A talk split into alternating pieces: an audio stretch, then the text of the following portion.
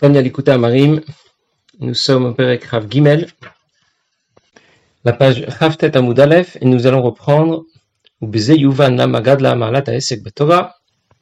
huit lignes par le bas au point. Je récapitule ce que nous avons vu ces derniers jours.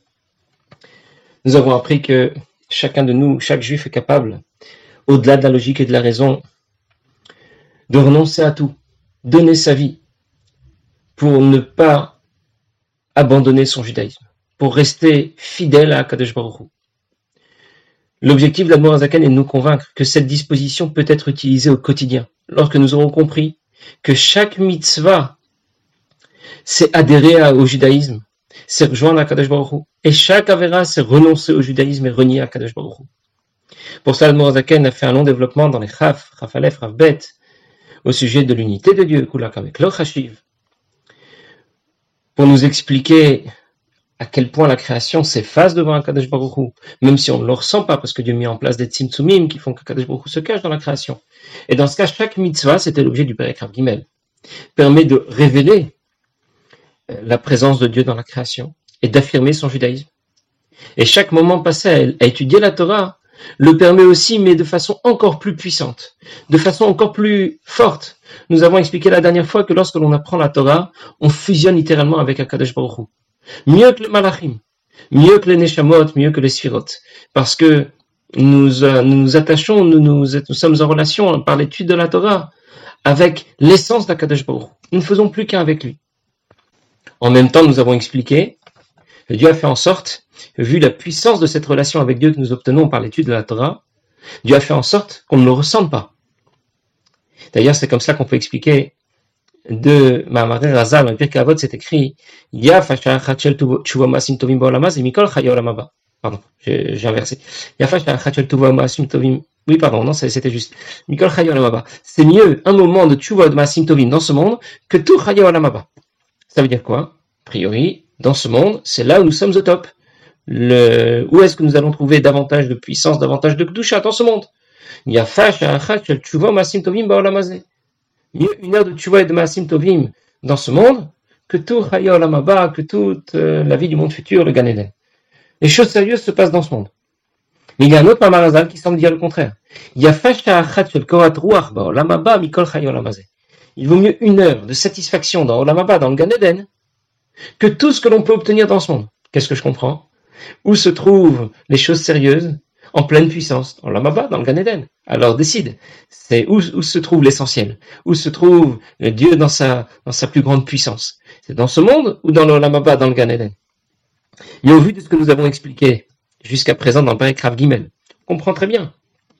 Où se trouve davantage en pleine puissance à Kadesh Baruch Dans ce monde. Mais où est-ce qu'on le ressent davantage Dans le dans le Gan Eden? Alors, la Lavo, plus tard, lorsque ma chère viendra, nous aurons l'association des deux. En même temps, dans ce monde, nous aurons la présence de Dieu en pleine puissance. Et en même temps, nous pourrons la ressentir. C'est un peu ce qui s'est passé au moment de Matan Torah. Matan Torah était un Me'ein de la Lavo, mais du coup, ils ne l'ont pas supporté. Au moment de Matan Torah, qu'est-ce que nous racontons? Les Neshamot de Israël n'ont pas supporté un tel guilou, une telle révélation de Dieu au moment de Matan Torah, et donc les Neshamot ont quitté les corps. Dieu les a fait vivre avec la rosée qu'il va utiliser au moment de Triatametim. Bon, c'est un autre sujet, mais c'est l'idée, en tout cas, que où se trouve la, relation avec Dieu la plus puissante, précisément dans notre monde. Et précisément, lorsque nous allons étudier la Torah.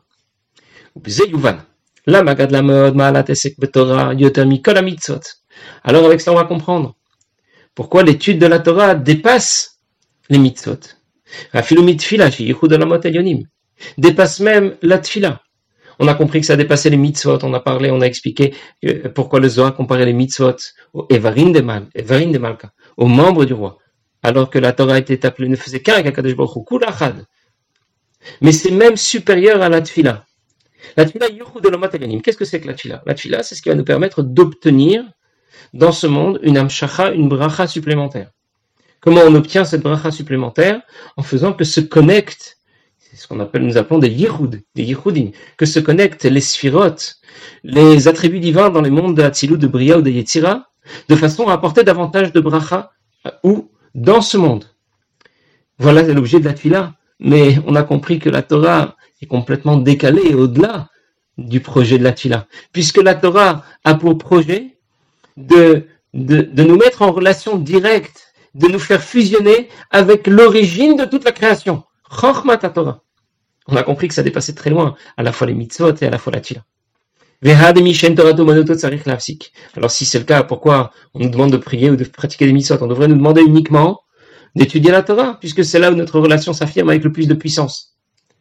Et nous disons qu'effectivement, quelqu'un qui, dont, l'activité euh, est, d'étudier en permanence la Torah, ce qu'on nous appelons, c'est l'idée de Torato Manuto. Lui, effectivement, n'a pas besoin de prier comme nous le faisons. Euh, on raconte que les Tanaïm, euh, certains priaient une fois par mois, une fois tous les quinze jours, voilà. Ils ne priaient pas tous les jours comme nous. Pourquoi? Parce qu'ils étudiaient la Torah de façon quasi permanente. Mais nous qui de toute façon nous arrêtons d'étudier la Torah. Alors si déjà tu t'arrêtes pour telle ou telle chose, tu peux aussi t'arrêter pour prier. Tu peux aussi t'arrêter pour faire d'autres mitzvot. Puisque de toute façon tu t'arrêtes euh, pour d'autres choses. Alors arrête-toi déjà aussi pour faire ta tuya. Voilà quel est le premier avantage dont nous parle l'Admour Azaken au sujet de la Torah par rapport aux mitzvot. La puissance de notre relation avec Dieu qui dépasse tous les concepts ça dépasse la tfila, ça dépasse les mitzvot, ça dépasse les olamaba, les malachim, les neshamot, les sphirot. Il n'y a pas de relation plus profonde qui soit que celle d'un juif qui dans ce monde étudie la Torah. Dans va nous dire il y a un deuxième avantage. Lorsque l'on pratique les mitzvot, cela va nous amener aussi à une là, à une grande crainte. Regardez ce que dit Admorzaken. Du coup, quand on a conscience de tout cela, quand on sait au moins, à défaut d'en avoir conscience. Au moins, on est au courant. Eh bien, on va apprendre la Torah avec une grande crainte, mais on va aussi être inspiré d'une très grande crainte. Ça veut dire qu'on comprend maintenant que lorsqu'on est en train d'étudier la Torah, on essaie de s'asseoir convenablement, on met pas un pied en l'air et un verre de coca dans la main, voilà, on essaie de se tenir un peu. Parce que là, je rentre en relation et je fusionne totalement avec Akadosh Baruch lui-même. On raconte que les premiers chassidim, c'est vrai pour la Torah en général, mais ça s'applique aussi au Sefer Atania. Les premiers chassidim avaient à ce point conscience de la Kdusha du Sefer Atania, qu'il n'en venait pas à l'esprit d'étudier la Torah, pardon, d'étudier le Sefer Atania en chemise. Il, il commençait par se préparer, on mettait un chapeau, on mettait une veste, on se tenait bien, et, ensuite on, s'asseyait convenablement pour commencer à étudier le Sefer Tanya. Tanya Kadisha. Alors c'est vrai pour l'ensemble de la Torah, c'est vrai aussi bien sûr pour le Sefer Tanya, puisqu'il s'agit de Pnimiot Torah, de la partie profonde de la Torah. Mais c'est dire que lorsqu'on en prend conscience, alors on est inspiré d'une plus grande crainte. Alors, je vais expliquer tout de suite pourquoi la Morzaken parle de Yiragdola, d'une grande crainte, mais je vais d'abord avancer quelques lignes. Comment être inspiré de cette grande crainte? Lorsqu'il va réfléchir, considérer que son effet chez ses pensées, ses paroles, vushim, le vêtement de l'âme, son esprit, sa bouche, ne font qu'avec Akadosh Baruch avec la lumière infinie de Dieu. J'ai fusionné avec Akadosh Baruch mieux que ne le fait, euh, que, que ne le font rien ni personne. Moi, je suis en relation, lorsque j'étudie la Torah, avec un niveau du divin, qui, devant, devant ce niveau du divin, l'ensemble de la création est insignifiant. C'est zéro et moins que zéro. Au point que ce makor, l'origine de la création avec lequel je fusionne, ne peut même pas intégrer la création tellement il est puissant, tellement il est puissant. Et là, Sovev Kolalmin, il est ce qu'on appelle Sovev, il est au-delà, il ne peut pas l'intégrer directement. Qu'est-ce qui intègre la création? Ce que nous appelons de manière générale dans la Chassidoute, mais Malek Kolalmin. La lumière qui a été suffisamment contractée pour pouvoir intégrer le monde. Il n'y a qu'une émanation de Sovev qui vient intégrer la création, pour que la création ne disparaisse pas. Ça veut dire que là où la création n'aurait pas supporté Sovev Kolalmin, la lumière divine qui dépasse la création qui est infinie, eh bien moi, en étudiant la Torah, je suis capable de fusionner avec cette même lumière. Et bien sûr, euh, je vais en concevoir une crainte extraordinaire. Et c'est d'ailleurs l'autre objectif pour lequel la Torah nous a été donnée. C'est ça que dit le Pasuk. Dieu nous a ordonné toute la Torah, pour nous amener à une yira et à une crainte supérieure. Alors, juste expliquer avant que l'on passe, Ken va le dire en quelques mots dans la parenthèse, mais il va falloir expliquer ces notions de crainte. On distingue deux sortes de craintes. Ira tata, ira ila, nous, y reviendrons plus tard. L'Admorazaken va y consacrer d'autres prakim. Mais en quelques mots déjà pour que l'on comprenne de quoi l'Admorazaken veut parler.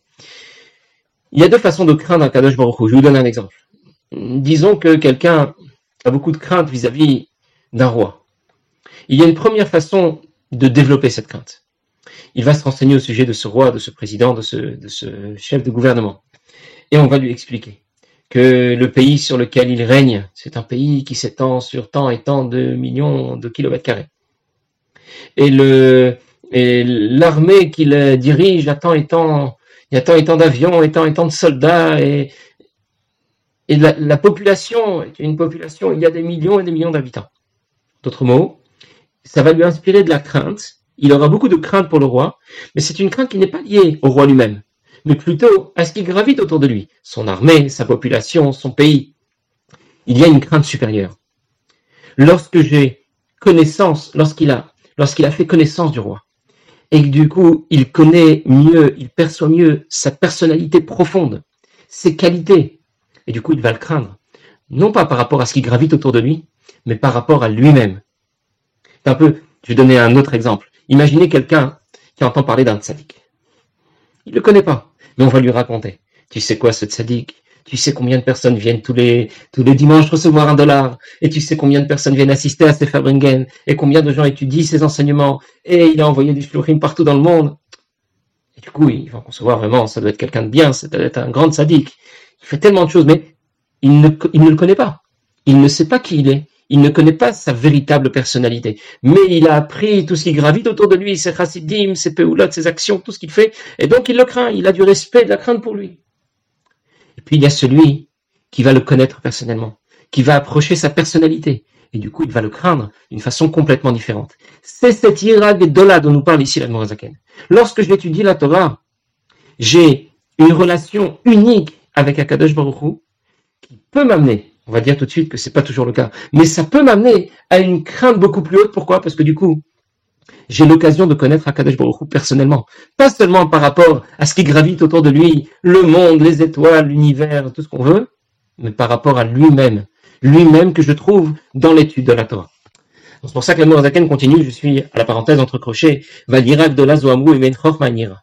C'est au sujet de cette crainte que euh, les, nos maîtres ont dit dans les Pekavot, s'il n'y a pas de sagesse, il n'y a pas de crainte. Dans les Pekavot, c'est écrit Je traduis s'il n'y a, pas, a pas de crainte, il n'y a pas de sagesse, il n'y a pas de sagesse, il n'y a pas de crainte. La sagesse ici représente Torah. Alors, le premier, la première partie de ce Mamarazal, je l'ai compris, s'il n'y a pas de crainte de Dieu, c'est-à-dire si je n'ai pas un minimum d'obéissance, de bitoul, euh, de, un minimum d'effacement de soi, accepter d'obéir alors je ne vais pas m'engager à étudier la Torah, à pratiquer les mitzvot. La crainte de Dieu est un préalable indispensable. Accepter d'obéir, kabbalatol. Mais quand ensuite on me dit Imen ira, je ne comprends plus. Comment, euh, après cette première étape, je vais du coup m'engager à étudier la Torah, à pratiquer les mitzvot, et ira il n'y aura pas de crainte. Ça veut dire quoi? La Torah va m'amener à une nouvelle crainte. Et maintenant, je comprends. Oui, elle va m'amener à une crainte supérieure. La Torah La Torah va être appelée la porte de la cour. Ça veut dire qu'en même temps, elle, elle est le résultat de la décision que j'ai prise d'obéir. J'ai décidé d'obéir et donc je vais étudier la Torah. Et en même temps, lorsque je vais étudier la Torah, cela va m'ouvrir la porte à une autre crainte, pas celle qui m'engage simplement à obéir à une crainte supérieure. Alors pourquoi ce n'est pas toujours le cas?